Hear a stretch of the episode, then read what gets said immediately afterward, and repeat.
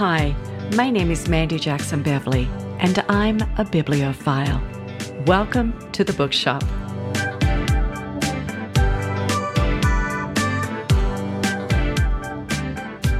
As a little girl, I dreamed of living in far off lands. At night, I'd soak in the colours of saris worn by women in India, or savour the scents floating from a Middle Eastern market, while Scheherazade spun her magic over me and King Shahryar. And after a thousand and one nights had passed, my mother turned to Heidi. She'd read a chapter, tuck me in, and kiss me good night, and I'd watch the light from the hallway disappear as she closed the door to the bedroom I shared with my sister. To escape the terror of darkness, I'd close my eyes and imagine snowflakes drifting from a darkened sky. And across a valley, the peak of the Matterhorn was the last thing I'd see before the sleep fairy ushered me into a world of dreams. Books were plentiful in my family home, scattered on coffee tables, squished into bookcases, and stacked at the end of my bed on Christmas morning. Mum and Dad's love of books and reading continued after their deaths when my siblings and I gathered around bookcases to share their sacred collection.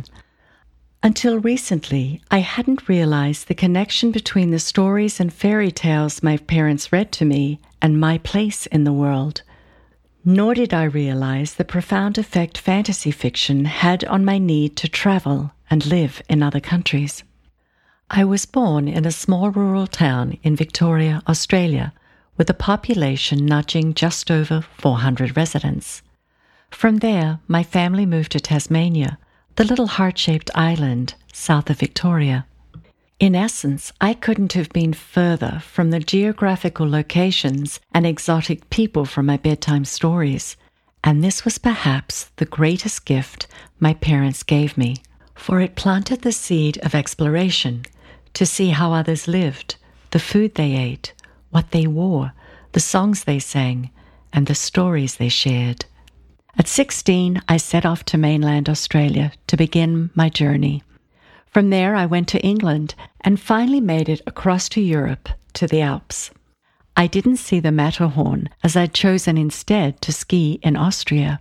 I drank schnapps and hot chocolate and practiced speaking high school German to locals. I even bought a dirndl, which did wonders for my cleavage. In the village of Kirchberg and later in the city of Vienna, I experienced a connection of sorts. The same skin prickling sensation occurred when I stepped foot in Florence, Italy, a city which pulls at my soul. I could have stayed in the same place where I grew up, but for the nagging innate draw to history, my ancestral history, and a need and want to immerse myself in other cultures. In doing so, I've learned that not all English speaking countries are the same nor do the people who live there comprehend the language as I do. And this brings to life the concept of how personal choices are shaped by the area we live in and the people around us. Why is it that a mother born in the same year as me makes political decisions so drastically different from my own? In essence, I have to believe we both want access to good health care and to see the minimum wage reflect the cost of living. We both want our children to be raised in a healthy world and to drink clean water. So, how and when did common sense issues become subjective? In search of answers, I turn to Mary Doria Russell's book, The Sparrow, and ponder why people with parallel ideals choose such vastly different paths when confronted with choices. I look at history, in particular, leaders who chose to lead with dignity, grace, and respect rather than bullying and fear. I consider the thin, fragile barriers that often define religions and cults. When did morals such as kindness and respect become political issues rather than shared ideology?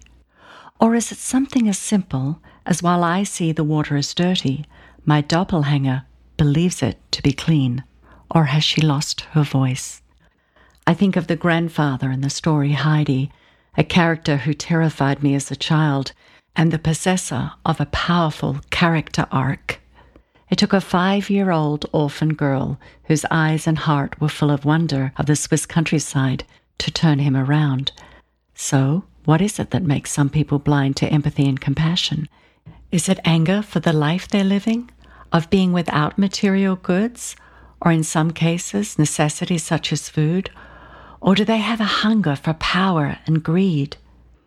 Is it as Buddhism suggests that by identifying the presence of and determining the cause of suffering, only then do we become free? When I look at photos of starving children, this concept fails me. Can moral standards be learned? And if so, who is the teacher? Family, friends? And if either of these fail to embed moral values, will the child learn these important traits at school? Is there a cutoff age when morality can't be taught? Technology enables us to microscopically scrutinize the behavior of others. When leaders of countries, sports teams, actors, or anyone in the media behave badly, it is seen by viewers worldwide, and many see this as a chance to mirror their behavior. And just like that, moral decency slips into decline. There is a vast difference between a football player taking a knee and a person in power defending such ideals as white supremacy, and yet, the latter, for many, is viewed as acceptable, while the football player is seen as being disrespectful. My parents were environmentalists. They were also conservatives, although now they would be seen as liberals.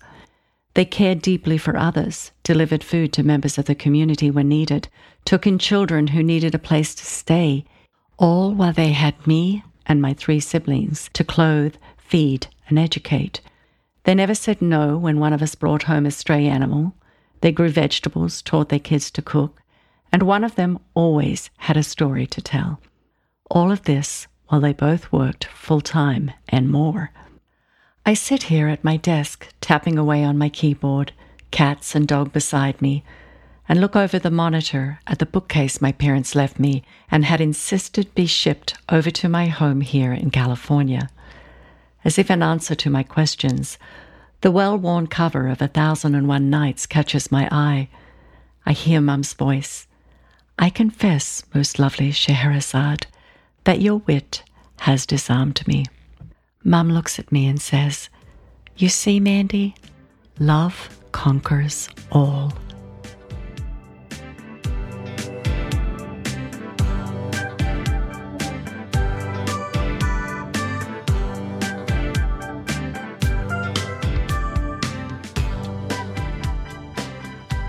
Westside Books is an independent bookstore in the historic Highlands neighborhood of Northwest Denver, providing new, used, and unusual books to the community since 1997. Westside Books is owned by Lois Harvey, and the store manager is Matt Aragon. Welcome, both of you, to the Bookshop Podcast. I'm glad to be on it. Thank you. How are you, Lois? Doing well this morning, Mandy. Thanks. Lois, can you share with us the history of Westside Books? How long have you been in the book business and a little about Capitol Hill Books? Well, all in all, I've been in the book business more than 40 years, but um, Westside Books started in September of 1997. Um, my brother Jim and I, he's the art and curio person, and I'm the book person. And he kind of got pushed out. The book took over. And it was in the neighborhood in which I lived and he lived. And that was the advantage. We were both coming off of 20 year stints in other businesses. He had been managing the Colorado Ballet and as a musician, I had been owner manager of Capitol Hill Books down in downtown Denver. Both of us were just a little burned with the lives we'd been living and were looking for change. And so the partnership seemed um, a good fit. And I thought maybe I was going to get away from books after I sold Westside Books in 95, but the pull was very strong. Pull is always strong for books, I guess. The other part of it was just book people. Being around book people is uh, addictive. And Matt, what do you think makes Westside Books a standout bookshop?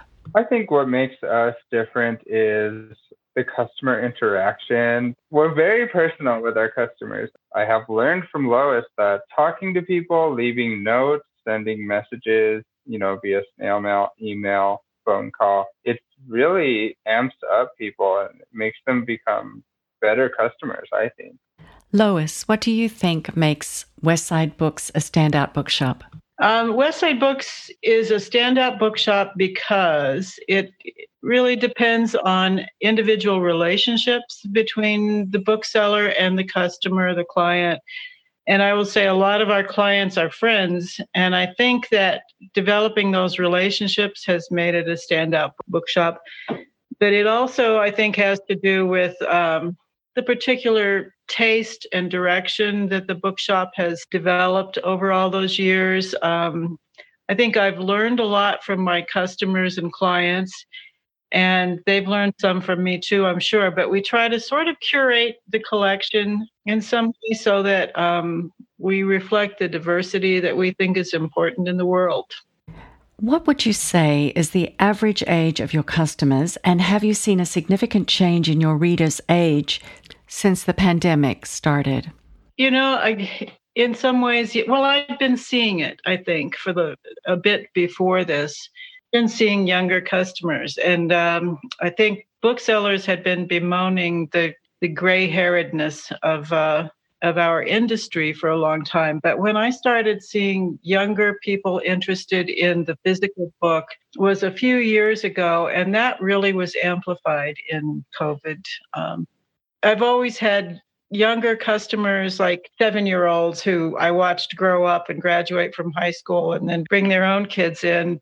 And I used to call them the the hipsters. You know, when the hipsters started discovering Westside books, it was it was just kind of fun to have that that young adult energy, you know, the 20 somethings who had read enough to know stuff but were still very curious and I think that's what I love about book people is they're curious. And certainly I'm not trying to say at all that older people are no longer curious because they are. They come in with some piece of interest, some, an interest they're pursuing or author that they gotten curious about. But to see the younger people be curious and willing to wander around and then finally get brave enough to ask a question or something has been really um, revitalizing for me. How do you see the age range coming into the store, Matt? Average customer, I want to say between, you know, 25 and or maybe 70. We have a wide variety of customers. Um, and oh, of course, kids. A lot of kids come in with their families. Um, I've noticed just in general that a lot more people are reading. Well, that's great to hear. And I would actually agree. And Matt, have you seen the introduction of an online browsing experience and reaching out with social media and email orders as a much needed asset to Westside Books? I do. I really do. Um, especially with COVID happening, we I think we were closed a couple weeks, um, and a lot of people were still wanting to support us. And I think it was just kind of Lois and I at the store taking phone calls, purely doing phone orders and then shipping books and we just kept thinking, you know, we really, really need to get online. And there were there's a lot of tools available for bookstores like us uh, to get online. So we were looking into that, and now we finally have an online store, and it's so exciting to get online orders. And I know other companies are probably like, oh, you know, Pshaw online orders, but for us, I think it's special. I've been getting orders from customers just around our neighborhood. You know, they could easily just come to the store, but I think they're supporting us by ordering online as well. Now, Lois, in an article from July 31st, 2020 edition of the Denver Post, you were quoted as saying, Lois finally caved and tried to create a browsing experience online, offering free shipping and home deliveries, as well as book bundles selected by staff. How do you find the online setup is working for you? And are you finding it a work in progress? Work in progress is a good phrase. and it's it's because it's been continually shifting. It's been shifting sands. Um, also, I guess I'll say. Do you feel brave about taking this new step? I don't know if I could can ever consider myself brave, but I but I have certainly been more willing to take chances lately as I saw the ship of books floundering. You know, for years it was very hard to keep the book business afloat. And then when I got this spark of people really want this, then I could come back and say, okay, we've got to try this. We got to go for this. And um, Matt, been a wonderful addition to my staff who has helped me feel like I could do this. And then when Irena came on board um, with with some experience from bookstores, you know, I was delivering books by hand and Matt was delivering books by hand. Um, I never quite got the bicycle thing going.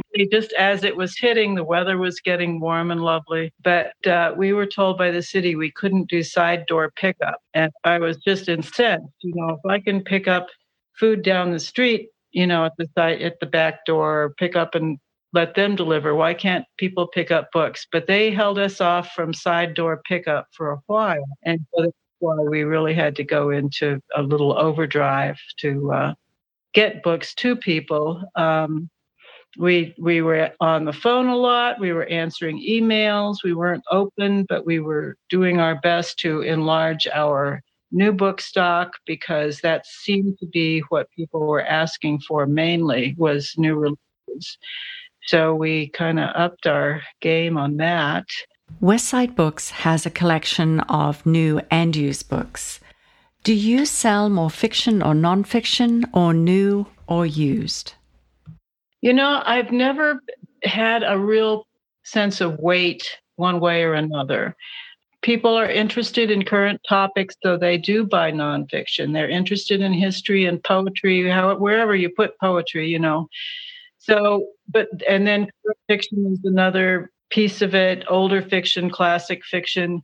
To see people ask for books like The Plague was wonderful in some ways. You know, yeah, read a little Camus. Just oh my goodness. And then um, things like the um, post the dystopian novels and but but also contemporary stuff, certainly with the Black Lives Matters movement, um, racial issues. Um, we sold a lot, you know, we sold James Baldwin, and it was wonderful to sell things that, you know, we always knew were wonderful, but then people were asking for them. So, answer your question, it's really been sort of equally weighted in my mind. I don't have figures to tell me one thing or another as far as how much stock is in the store, fiction, nonfiction, it's um, it's probably also pretty equilateral.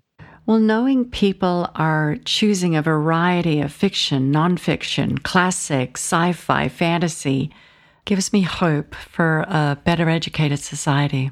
That's the other reason I love selling books, Mandy, is I just figure the more we know, if we if we are curious, we will be better informed citizens have um, have a basis upon which to make our decisions.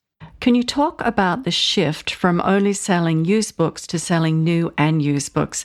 I actually love this idea, and I think it's a plus for the customer.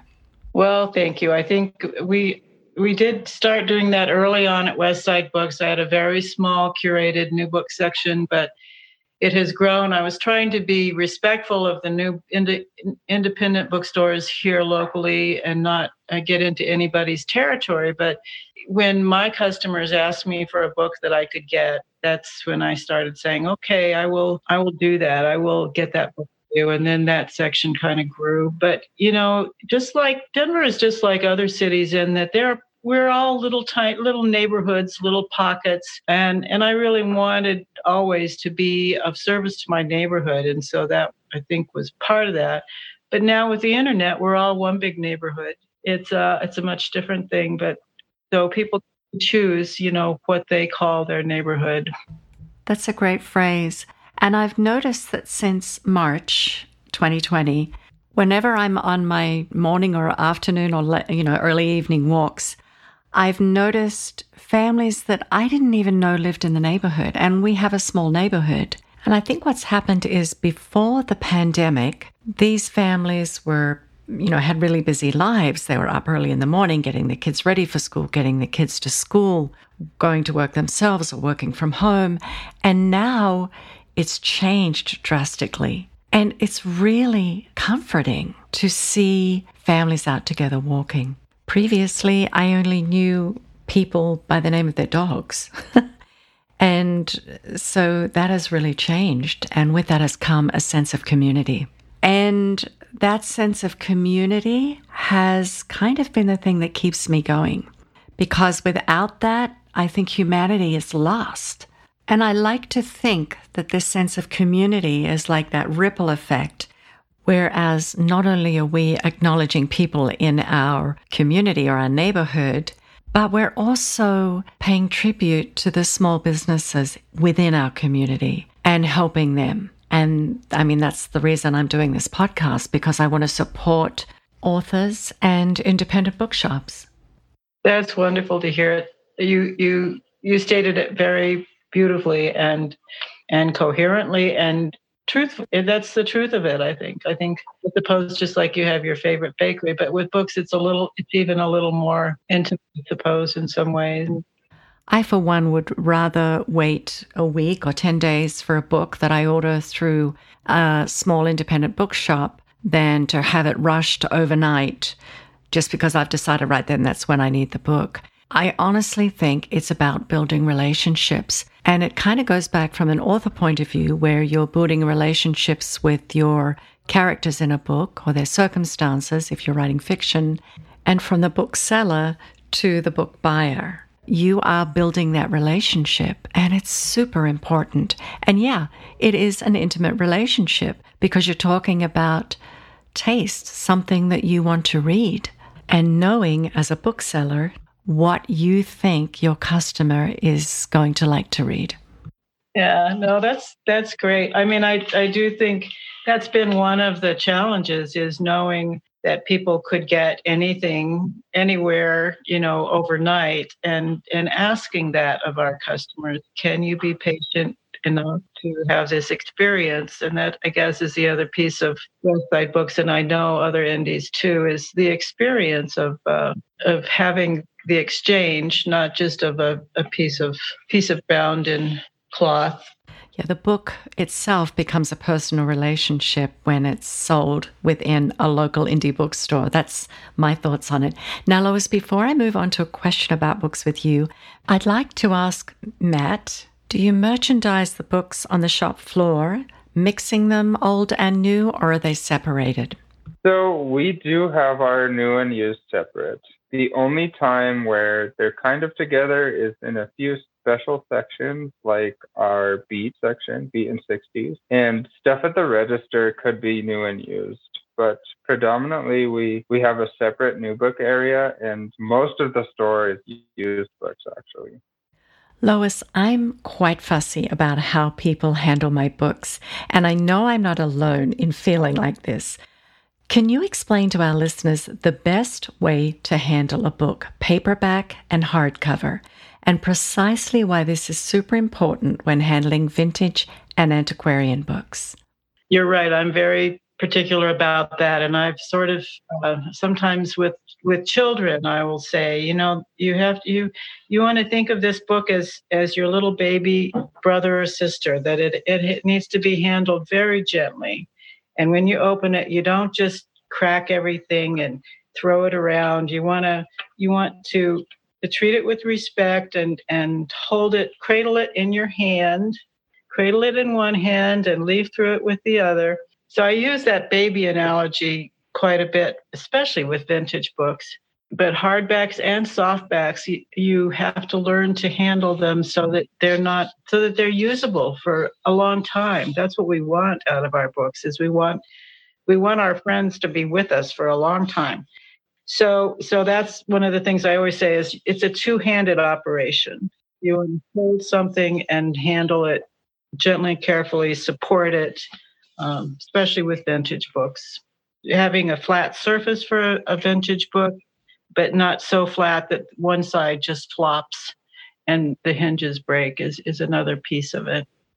Yeah, my other pet peeve is when I see someone holding a book and they turn the page from the spine, like inwards, and you're just waiting for the small rip on that page. So let's talk about the perfect way to turn a page. Thank you for saying that because that, and that's one of the things with children, especially they'll they'll they'll pull a book out and they'll they'll just reach up at the top and and and I could I almost can't even do it myself the way it's done wrong because it's so many years of of saying no if you if you hold it and cradle it and then start up in the upper corner and and just get the one page don't bend it and then open it from there it won't tear it won't get folded funny um, you'll have as i said you'll have your book for a long time if you just open it correctly and turn the page correctly. Any other tips about caring for our books? Books that are on shelves that are too tight. It's hard to get a book out that is too tight on your shelf and that's another thing you want to be careful with because you can you can damage the top of the spine of the book um, by trying to pull it out by its spine from a place it's shelved where it's too tight so you need just enough room and what is recommended is that if you have books you push back the adjacent books so that there's room to to grasp the spine of the book, not at the top where it, there's more danger, but to get two fingers on either side of it so it comes out of the shelf safely. This book might might be something really special to you or to someone else. Start at the top, gently open the page. Yeah, finding words that aren't judgmental, that don't put people off, uh, help them have respect for something that is an artifact as well as a piece of information. And there have been times when I've watched a movie and an actor or an actress is, has a, in their possession an antique book, say from the 1800s or something like that. And they wipe their forehead and then they turn a page and there's no gloves or anything like that on. What is the etiquette there? Are you supposed to wear gloves when you're handling, you know, a certain era book? Well, I, I, think it depends on on your setting sometimes, but um, there's a Johnny Depp movie where he's a, a rare book dealer, a really despicable one actually, but he makes a deal with the devil, and he's handling a 15th century, 16th century book, and smoking over it and drinking whiskey and just kind of running, throwing it in his knapsack and running off down the street and I had the same reaction, just chills. Sometimes we watch that at Halloween because it's exactly the wrong way to handle a book. It's a horror show. You don't always need gloves if you have a clean area, your hands are clean. Never have drinks or ink pens near old books. And speaking about older books and the care of books, can you share information about the Bookworkers Guild with us, please? They are artists and they are craftsmen. And um, if you have a book that needs attention, that is maybe not in good repair, I would certainly look for a bookworkers guild in your region and talk to somebody who is a professional. Uh, one of the things bookworkers can do is build clamshell boxes or regular slipcases for books that need protection that maybe you don't want to necessarily go through all the extensive and expensive repair and conservation of an older book, but just build a box for it, have a box built for it that protects it and keeps it in its original state.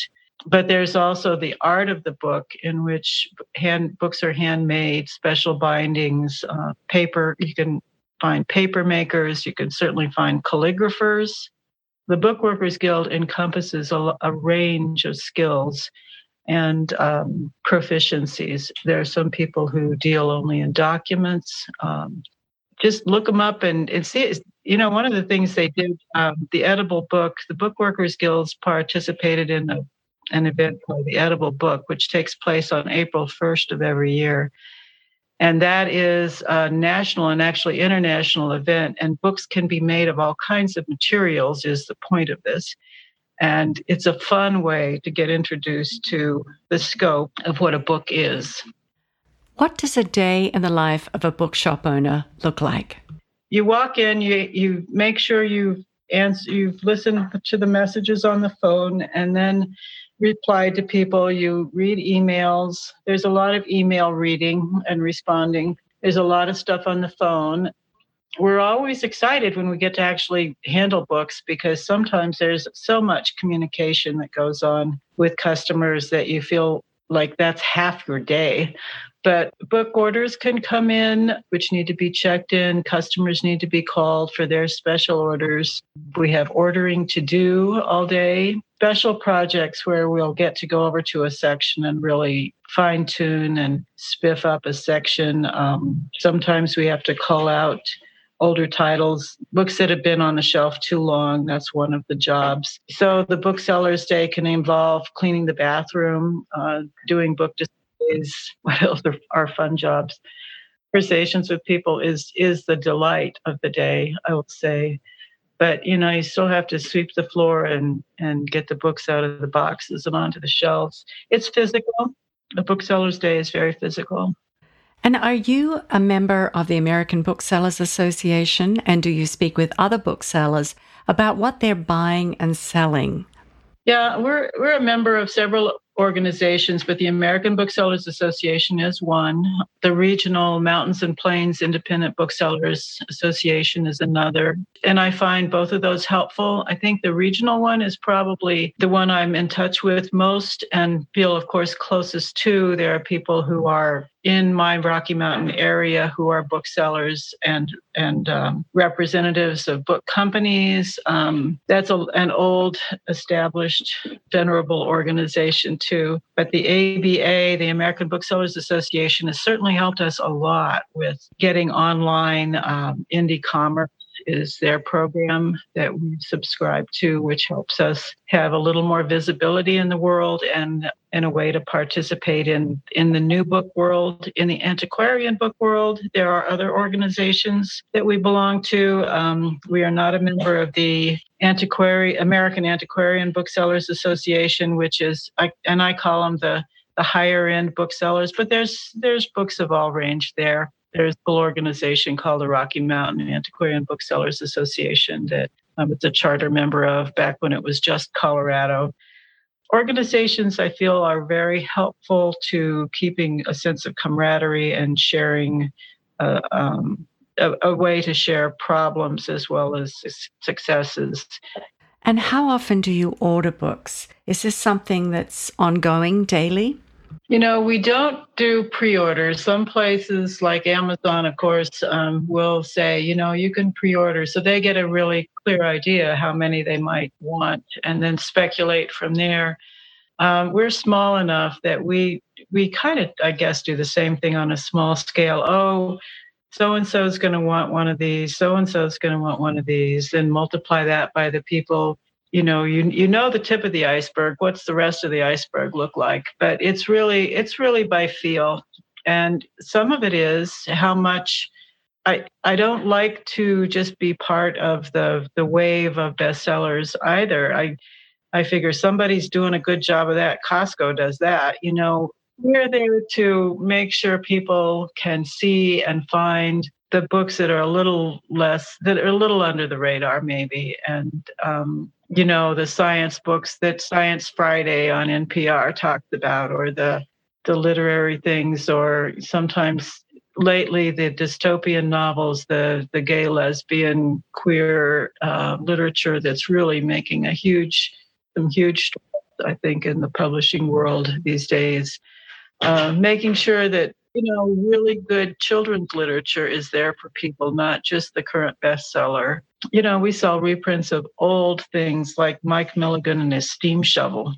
And is there a book in particular that you would like to see everyone read? Let's start with you on this question, Matt. One of my favorite books is American Gods by Neil Gaiman. And I would like everyone to read it just because I'm a nerd and like mythology. And I love how Neil Gaiman writes mythology into his books. Um, so I would say that book is really good. The only thing I think is I know it's not everybody's cup of tea. And what are you currently reading? I am currently audiobooking Leave the World Behind, and I am reading Homegoing by Yaa Gyasi. And how about local authors? Yeah, I mean, I'm learning more about the local scene, and I'm probably going to match with Lois here, but Kali Fajardo Anstine um, she was just here actually a few minutes ago signing books. I love her book. It's great. It's great talking about uh, Latinx community in Denver, stories of women and indigenous women as well. It's funny because I didn't really know her. Uh, I knew she worked at Westside Books, but we became friends through social social media, and then now we're just promoting her book and her coming in asking for our recommendations, and it's just a fun world. A little later, I'll follow up on the Latinx community that you brought up. But what about you, Lois? Is there a book that you'd like to see everyone read? You know, I just read Becoming Duchess Goldblatt. That's sort of a segue to what I I've read other things too, but but I did come away from that feeling like that was a lovely integration. I could read that again because I felt like there were just so many little pearls of wisdom and a sense of being in the real world at the same time that you're not in the real world. I don't know if you know about it. It has to do with a woman who started a, a Twitter account, and she's a wonderful writer.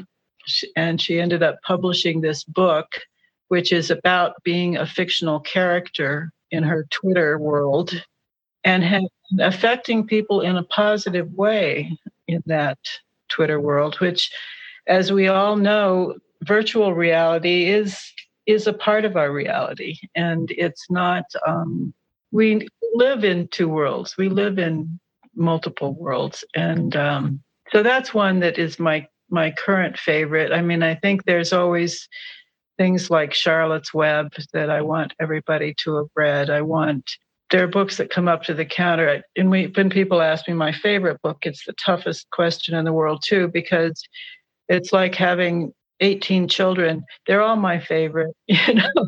What's your answer. I mean i need to interview well like you i have many books that i adore but my favorite is one that i reviewed for saga press by michael moorcock in 2016 and it was a hardback edition that they republished over here in the States of Michael Moorcock's Gloriana or The Unfulfilled Queen. I just adore Michael Moorcock's writing. And since then, I've read a few more of his books. But I'm a sucker for this book. It's the one that I give if I want to give a gift to someone. I just find it's so beautifully written, absolutely gorgeous. And while it's a piece of fantasy, Moorcock deals with issues that are quite relevant for today. And another book that I adore is written by a man called A.B. Facey called A Fortunate Life. It's kind of a classic in Australia, and many of the high schools have it as required reading. But it's the story of a man born in the outback in 1894 in Australia and he tells his story about the difficulties he had to endure as a little boy and growing up, and the tragedies around his life, including time he spent in the trenches in World War One. But for all the heartache and the hardship that he endured in his life, and yet the title of the book is A Fortunate Life. And so everything that happened to him is turned into good, even though when you read it, you're just think, how did anyone survive this? But it's a wonderful book and simply written because A.B. Facey was a self taught reader. So it kind of gives you a bit of an inkling. But yeah, that is another of my favorite books. Like you, I have many, but they are the top two that I would recommend. Very good to know. You know, and I've been a bookseller for so long. There are books like that that I've forgotten about. But I don't know if I ever read Gloriana. I'm so glad you mentioned that. And I will mention one more to you, which is out of print called The Woman Who Lived in the Prologue. That's a book that I look for everywhere because I want people to read it. And it's just not available. But A Woman Who Lived in the Prologue, or The Woman Who Lived in a Prologue. And do you currently have a favorite local author? Of course, right at this moment, my favorite forever is going to be um, Kali Fajardo Anstine is a local writer who has made it really big in the national scene. And her book, Sabrina and Corina, is a book of short stories, which was up for the National Book Award and won the American Literature Award, um, which is a special award for, for special books. I'll, I'll let you look that up. But so Kali, um, I think I met her when she was 11 or 12, and she's in her 30s now, and a very accomplished person and deep thinker. And her book, she'll have a novel out next year too. So at this moment, she's my absolute favorite, but I sort of feel attached to her in some some many ways. She actually worked for me at the bookstore. Um, so she ended up going on to college and becoming a famous author. and she's a speaker. She's got a sensibility about life and that that I think really needs to be understood. She's a she's the person who taught me the term microaggression. And I think uh, we all need to be aware of how women, people of color, people who are different um, perceive the world. And I think understanding that term microaggressions is part of it. And Matt, what do you like most about being the manager of Westside Books? Some days I just look around and I'm like, oh my gosh, I work at a bookstore. A lot of us, when we were teenagers, well, myself, I was like, oh, I want a cool job, you know, like I want to work at a cafe or a CD store. And here I am with the cool job. I just recommend books all day. I help people with books. I get to learn more about books. I feel like I learn so much. And I feel like I've gotten really in touch with the older generation, like a little bit older generation than my generation. I feel like I've learned so much from those people and enough so that they'll come a lot of older customers will come in and they will just talk to me as if we're friends and I consider them friends. And I think it's a beautiful world to think of all these people liking one thing in common, which is reading. Yeah, I find that image really comforting. And Lois, what is it about your job that you love the most? I do like the people the most, and that's that's so you know for an introvert to say that is is that's what I mean. I like that that people can be themselves and explore explore their lives. Um, the books are great. I've always I've loved books from a child. I was sure that I was reading a book at three years old, but I'm sure I just had it memorized. But the fact is that um, they're just the books are friends. The the book people are friends. It's the people. It seems everything comes back to relationships. Matt, were you born and raised in Denver? I am born and raised in Denver. Can you share with us a little about the city? I went to high school uh, in this area close to the bookstore. And actually, I used to shop here in high school. I used to come in and be, I told Lois, I was like, I remember, I don't know if you remember me, but I was that kid that always came in here and probably didn't buy stuff. A couple of my friends and I would always go into Westside Books and just browse. Funny that I'm here now. It's just like, oh, my high school is just a few blocks away. This area is heavily gentrified. The community, it was like a it was, I think, originally a Scottish community.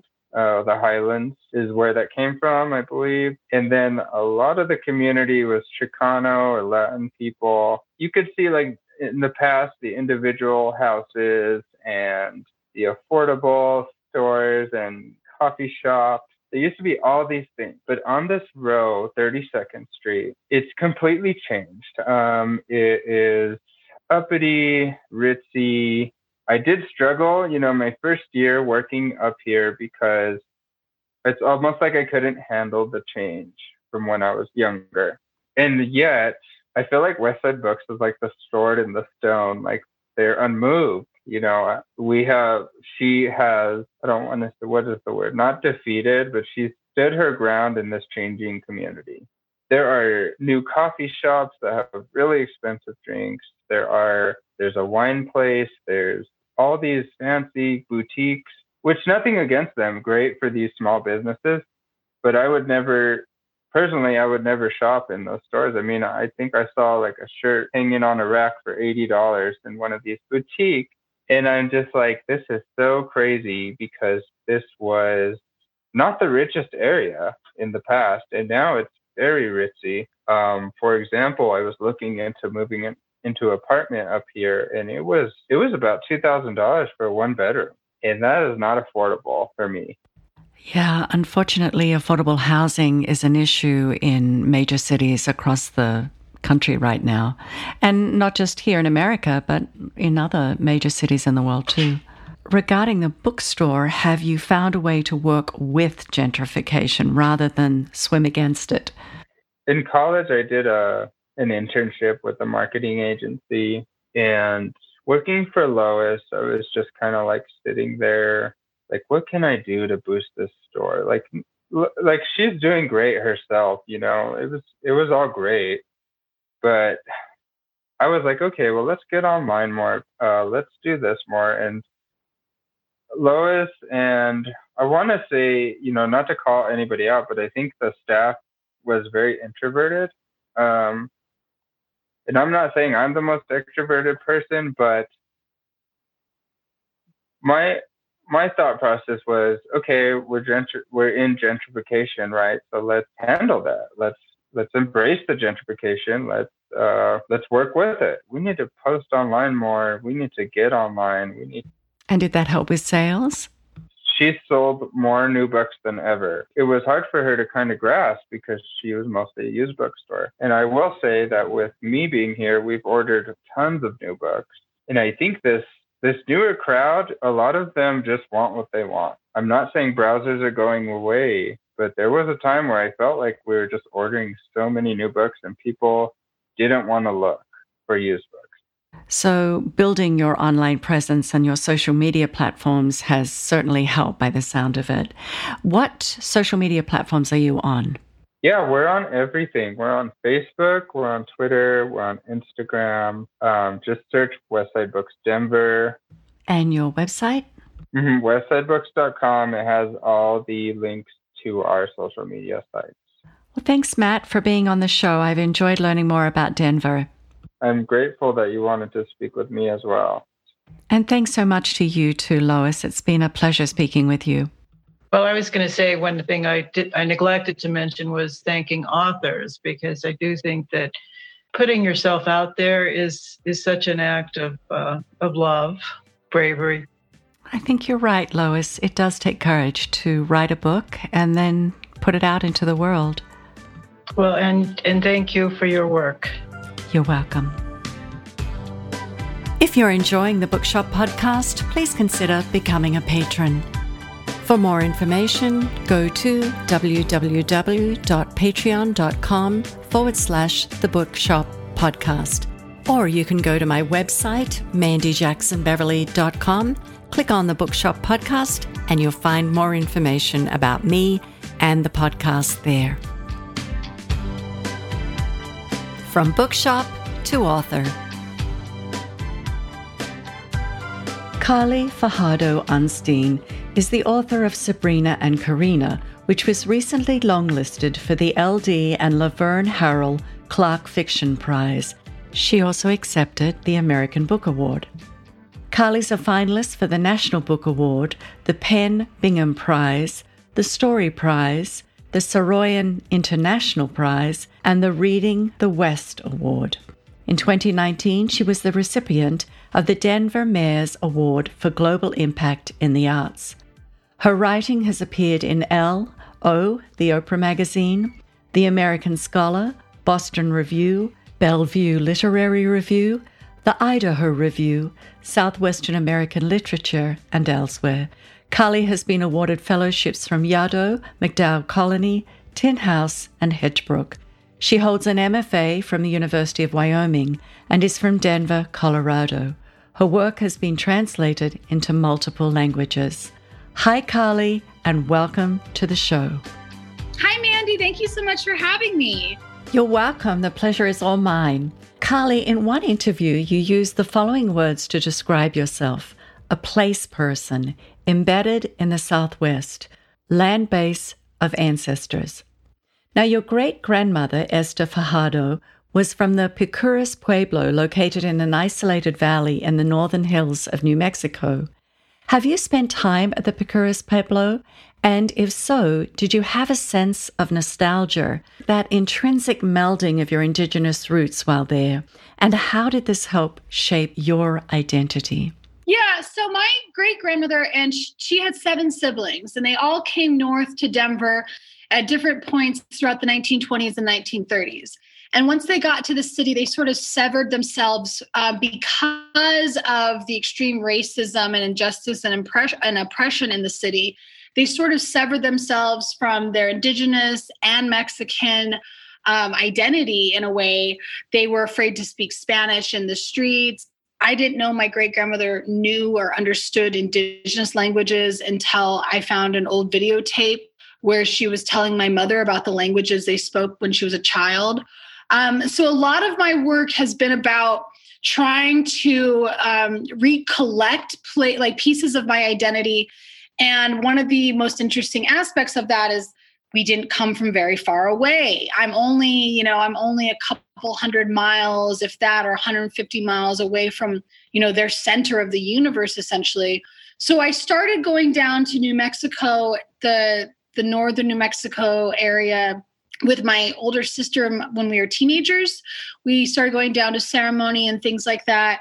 And I was pretty overwhelmed with the sense of healing that I got from the land. Um, in my teens and my early 20s, I really struggled with depression. And I remember feeling we were driving through the forest um, up in you know, northern Mexico. And I remember looking out at the trees and just having this feeling of like embrace, of being, being taken care of by the land and that is a sense of home and identity that has never left me. And it, it really informs all of my work and everything I do.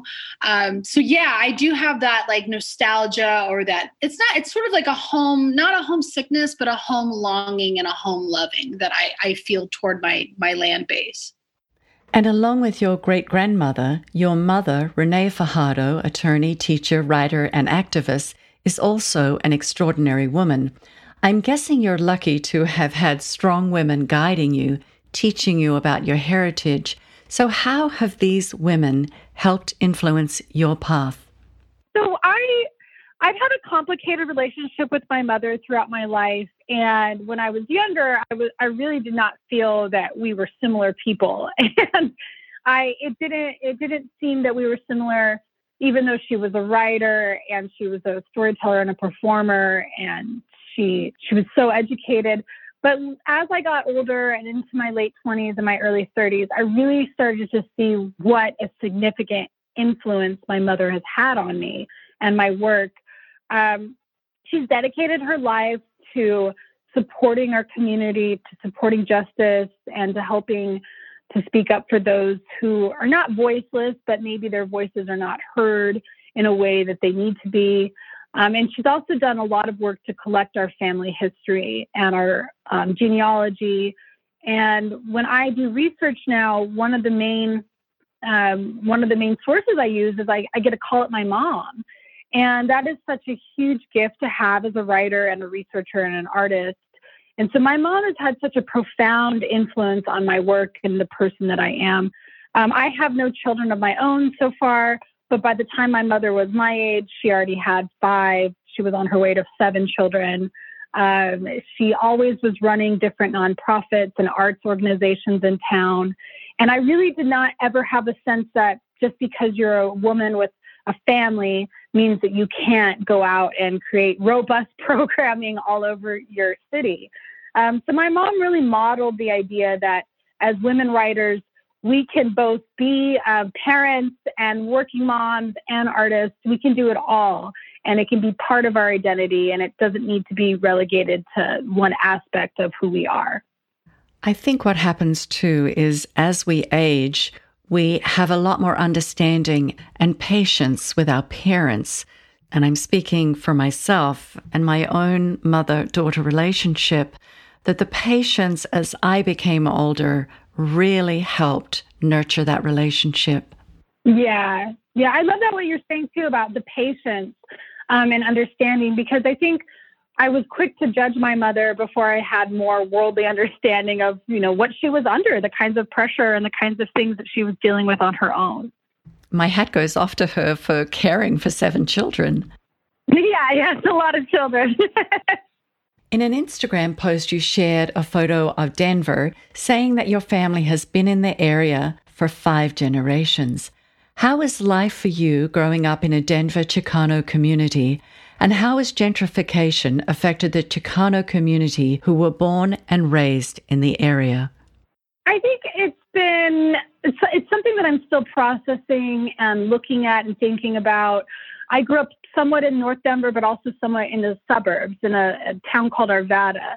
And a lot of my neighbors and my classmates had Latino surnames, but we didn't really have a cohesive identity. It was as if the um, the center of the community had been sort of split apart, and we were sent to different parts of the city.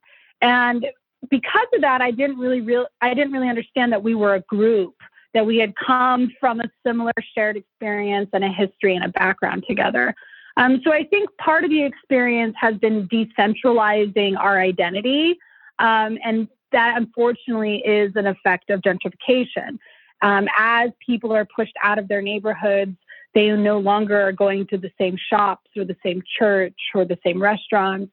Um, and we're sort of scattered throughout um, the Denver locale. Gentrification has been a very difficult subject matter for for those of us who are na- native Coloradans. Um, and I, I use the term native, but I, I really mean people who are just born here because I don't mean indigenous Coloradans. Gentrification works as like this ongoing psychic wound. Um, so I can walk down Santa Fe in Denver and I can point at uh, different buildings where this was once an art gallery where we used to have monthly art openings for our community and we would gather here. Um, and now, now it's nothing, or now it's a real estate business. And it's, it's very hard to constantly carry that weight of grief with you of the different places that you are no longer welcomed in. Um, also, not very many people I know can, uh, especially people from the community who are my age and younger, not very many of us can afford homes in the area. And so there's this ongoing feeling of, you know, this is where I come from, this is my home, this is the place that I belong to, but I can't afford to live here and to live here in permanence. Um, and so that really does do something, um, I think, to the soul. I think it's very hard, um, but we're resilient. I feel we we just sort of we just keep going, and I think hopefully in the future it'll be a little bit better. I, I feel as though things maybe have the opportunity to change for the good right now. Let's talk about writing and publishing. Do you set aside a certain time every day to write, or do you morph between research and writing while working on a project? Yeah, that's an excellent question. Um, my schedule really shifts depending on what's on my plate. Um, so, up until 2019, I was never a full time writer. I was a part time office manager um, for a political nonprofit. I had done arts organization management. And so I always was working other jobs. And I would come home and I would try to write. But I think I developed a really bad habit, and that was writing until the middle of the night when I was working other jobs. And recently I've tried to kind of switch away from that. But what my schedule looks like now as someone who's sort of a full time writer, I have some days where I have a lot of classes virtually. I um, visit uh, Masters of Fine Arts programs virtually. And so those days, they really kind of zap my energy to be creative, and I, I just use them as work days. Um, but normally I try to wake up and just get out of the house and go to a location where I write and put in like a full shift. And that's usually around three to four hours. And that's how you get to the end of a book because I know that it's put in the day or put in the time most days of the week. Um, by the end of a certain amount of time, you're going to have a draft of a novel and then you can make it better. yes, the secret of writing is writing. Now, your publisher, One World, is an imprint of Random House, a division of Penguin Random House, the world's largest trade book publisher. Congratulations, by the way. Unless you're a celebrity, landing an agent and a publishing deal is tough and can take years. How was this experience for you? Yeah, it took years. It was very hard. So I graduated from my master's program in 2013, and I had written a thesis um, consisting of seven short stories, uh, seven of which are in my collection, Sabrina and Corina. So in 2013, I had the beginnings of this collection, a little over half of it ready to go. And the the journey to find an agent was filled with, you know, rejection, uh, lots of letdown. And finally, I did find an agent who was brand new. Um, she was someone's assistant at the time. She was working her way up, and she she wanted to sign me, but she she thought that I needed to write a novel. And so in 2015, I really got started heavily working on this next book that will be coming out hopefully fall 2021. And we were not able to go out for um, a sale until 2017. So for years, I was sort of just like working behind the scenes. I would send the pages to my agent, she would respond. Um, and then when we did go out for the sale, she said that she had been following a new editor named Nicole Counts, and I was her first fiction acquisition, actually. And so we did not go out to like a big uh, auction or anything like that. It was just um, she selected one editor, she sent her the books, and she bought them. And so it really it was sort of a shocking moment for me because up until that time I had faced just extreme rejection for years and years. And then things got a little bit easier uh, but the battle was still not over. there is still a lot of things you have to fight for and lots of rejection to face. And I don't think a lot of people understand or realize how much marketing authors have to do for themselves now. It's much different than it used to be. And I must say, you do an excellent job. Thanks, Mandy. Um, I, I really enjoy this aspect of being an author. I I was always someone who was creative in other modes, not just in writing. So my Instagram account has really grown over the past year. Um, when the book came out, I had around a thousand followers, and now I have a little over eight thousand. And in t- two years' time, I mean, I think that's pretty good growth. But I think it serves as sort of a meeting space where readers of the book can come together. And I really like um, being able to interact with readers in that way. Uh, but it has not, it's been pretty draining at times. I put together my own book tour. Um, I did not get a stipend or a budget from my publisher at the time. I was an unknown. I had a short story collection. And so back when we were able to tour and do bookstore readings and things like that, I put together a tour at different community centers, at different universities, um, different galleries, and I did a lot of spaces that are not normally thought of as reading spaces. And I think the book started to gain traction that way. Um, I've done I've done collaborations. I've worked with local artists. I had a graphic designer named Alyssa Mora. She created limited edition Sabrina and Corina book plates, which I signed um, and we delivered to different bookstores in town. Um, and that was to help with the fact that I can't sign books in person right now. I think it's really fun to be creative with your marketing and it's a great way to connect with your readers, but it is a lot of work. And I think authors need to know that it's it's a job on top of all the other jobs. And so you have to find ways to budget how you're going to approach your marketing. Yeah, both financially and with time management. Is there a book you would like to see everyone read? Well, I, I really am a big fan of a book called The Rain God by Arturo Islas. And The Rain God was a book that I was exposed to as an undergraduate studying Chicano literature.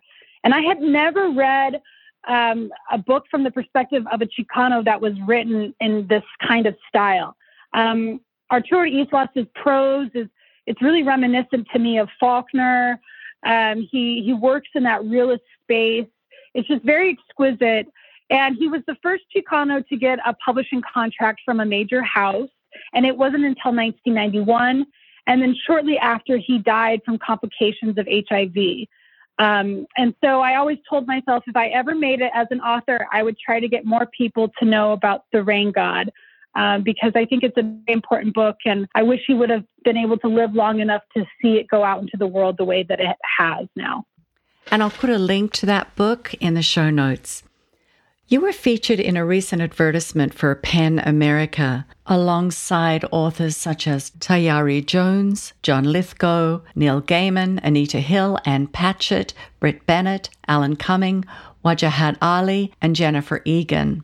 This video was a nationwide effort to combat disinformation during this past election season. Can you share with our listeners the mission of PEN America, please? Yeah, I so I love PEN America. I'm a member. PEN America is an international organization um, that is dedicated to the freedom of expression and supporting the rights of artists and activists and writers and journalists. They do a lot of work um, supporting journalists. Uh, they have a yearly awards uh, cycle where they they acknowledge you know the new work that's coming out. Um, they also have um, a really robust uh, translation leg. They have the Pen Amer- or they have the PEN World Voices Festival, and so they're just a great organization um, to pay attention to, to get involved with, to donate to. Also, when the pandemic hit, and so many writers, such as myself, were out of work because a lot of the ways that we earn our income is through uh, large scale events, teaching workshops, things that are done in person. Before we had started to pivot to online, PEN America was giving out grants to artists who were in need of emergency support. And so they're just such a spectacular organization. And I think that it would be it would be a smart thing to do if you familiarize yourself and, and become a member if you can. Yeah, so many authors depend on multiple streams of income. And with that in mind, would you like to tell us a little about being on the faculty for the Tin House Summer Workshop? Yeah, it's been so wonderful. So I taught a week long workshop for Tin House over the summer, and I just did a craft intensive um, yesterday or, or two days ago, in fact. Um, so every once in a while, I'll teach like a one day class for Tin House, and I teach I teach these intensives um, at different centers. I'm, I'm teaching class coming up on place and setting for catapults. Um, I also teach for Kweli. Um, they're a literary organization in New York City. And I find it's really helpful for me as a writer to teach because it allows me to be re inspired. You know, I have to go out and gather information for my students and bring it to them. And the process of that and the process of helping others uh, learn about something they're passionate about, it really helps me as an artist focus on what's important to me. Um, also, occasionally, from time to time, on my Instagram, I will do a free workshop um, or a Q&A session. I did one a couple weeks ago, a Q&A, and I'm always delighted to interact with my followers in that way because I know not everyone has money lying around to take workshops. And so every once in a while, I like to do something free. Well, it has been a delight speaking with you, Kali, and thank you for using your platform to speak out about social and political injustices. There are many who don't, and while I understand that they're concerned for losing readers, I think it's really important that we encourage conversations about these issues. Uh, thank you for being here. You've been a delight, and I'm looking forward to reading your next book. Oh, thank you, Mandy, and thank you for doing the same. And I'm so excited about the podcast, and I, I cannot wait to listen. You can find Kali on Instagram at Kali Maja, K A L I M A J A, and on her website at kalifajardoanstine.com. And thank you for listening. Remember, buy local, read global, support your local indie bookshop. I'll see you around the corner. For updates about the show, make sure to follow me on Instagram, Facebook, and Twitter at Mandy Jackson Beverly.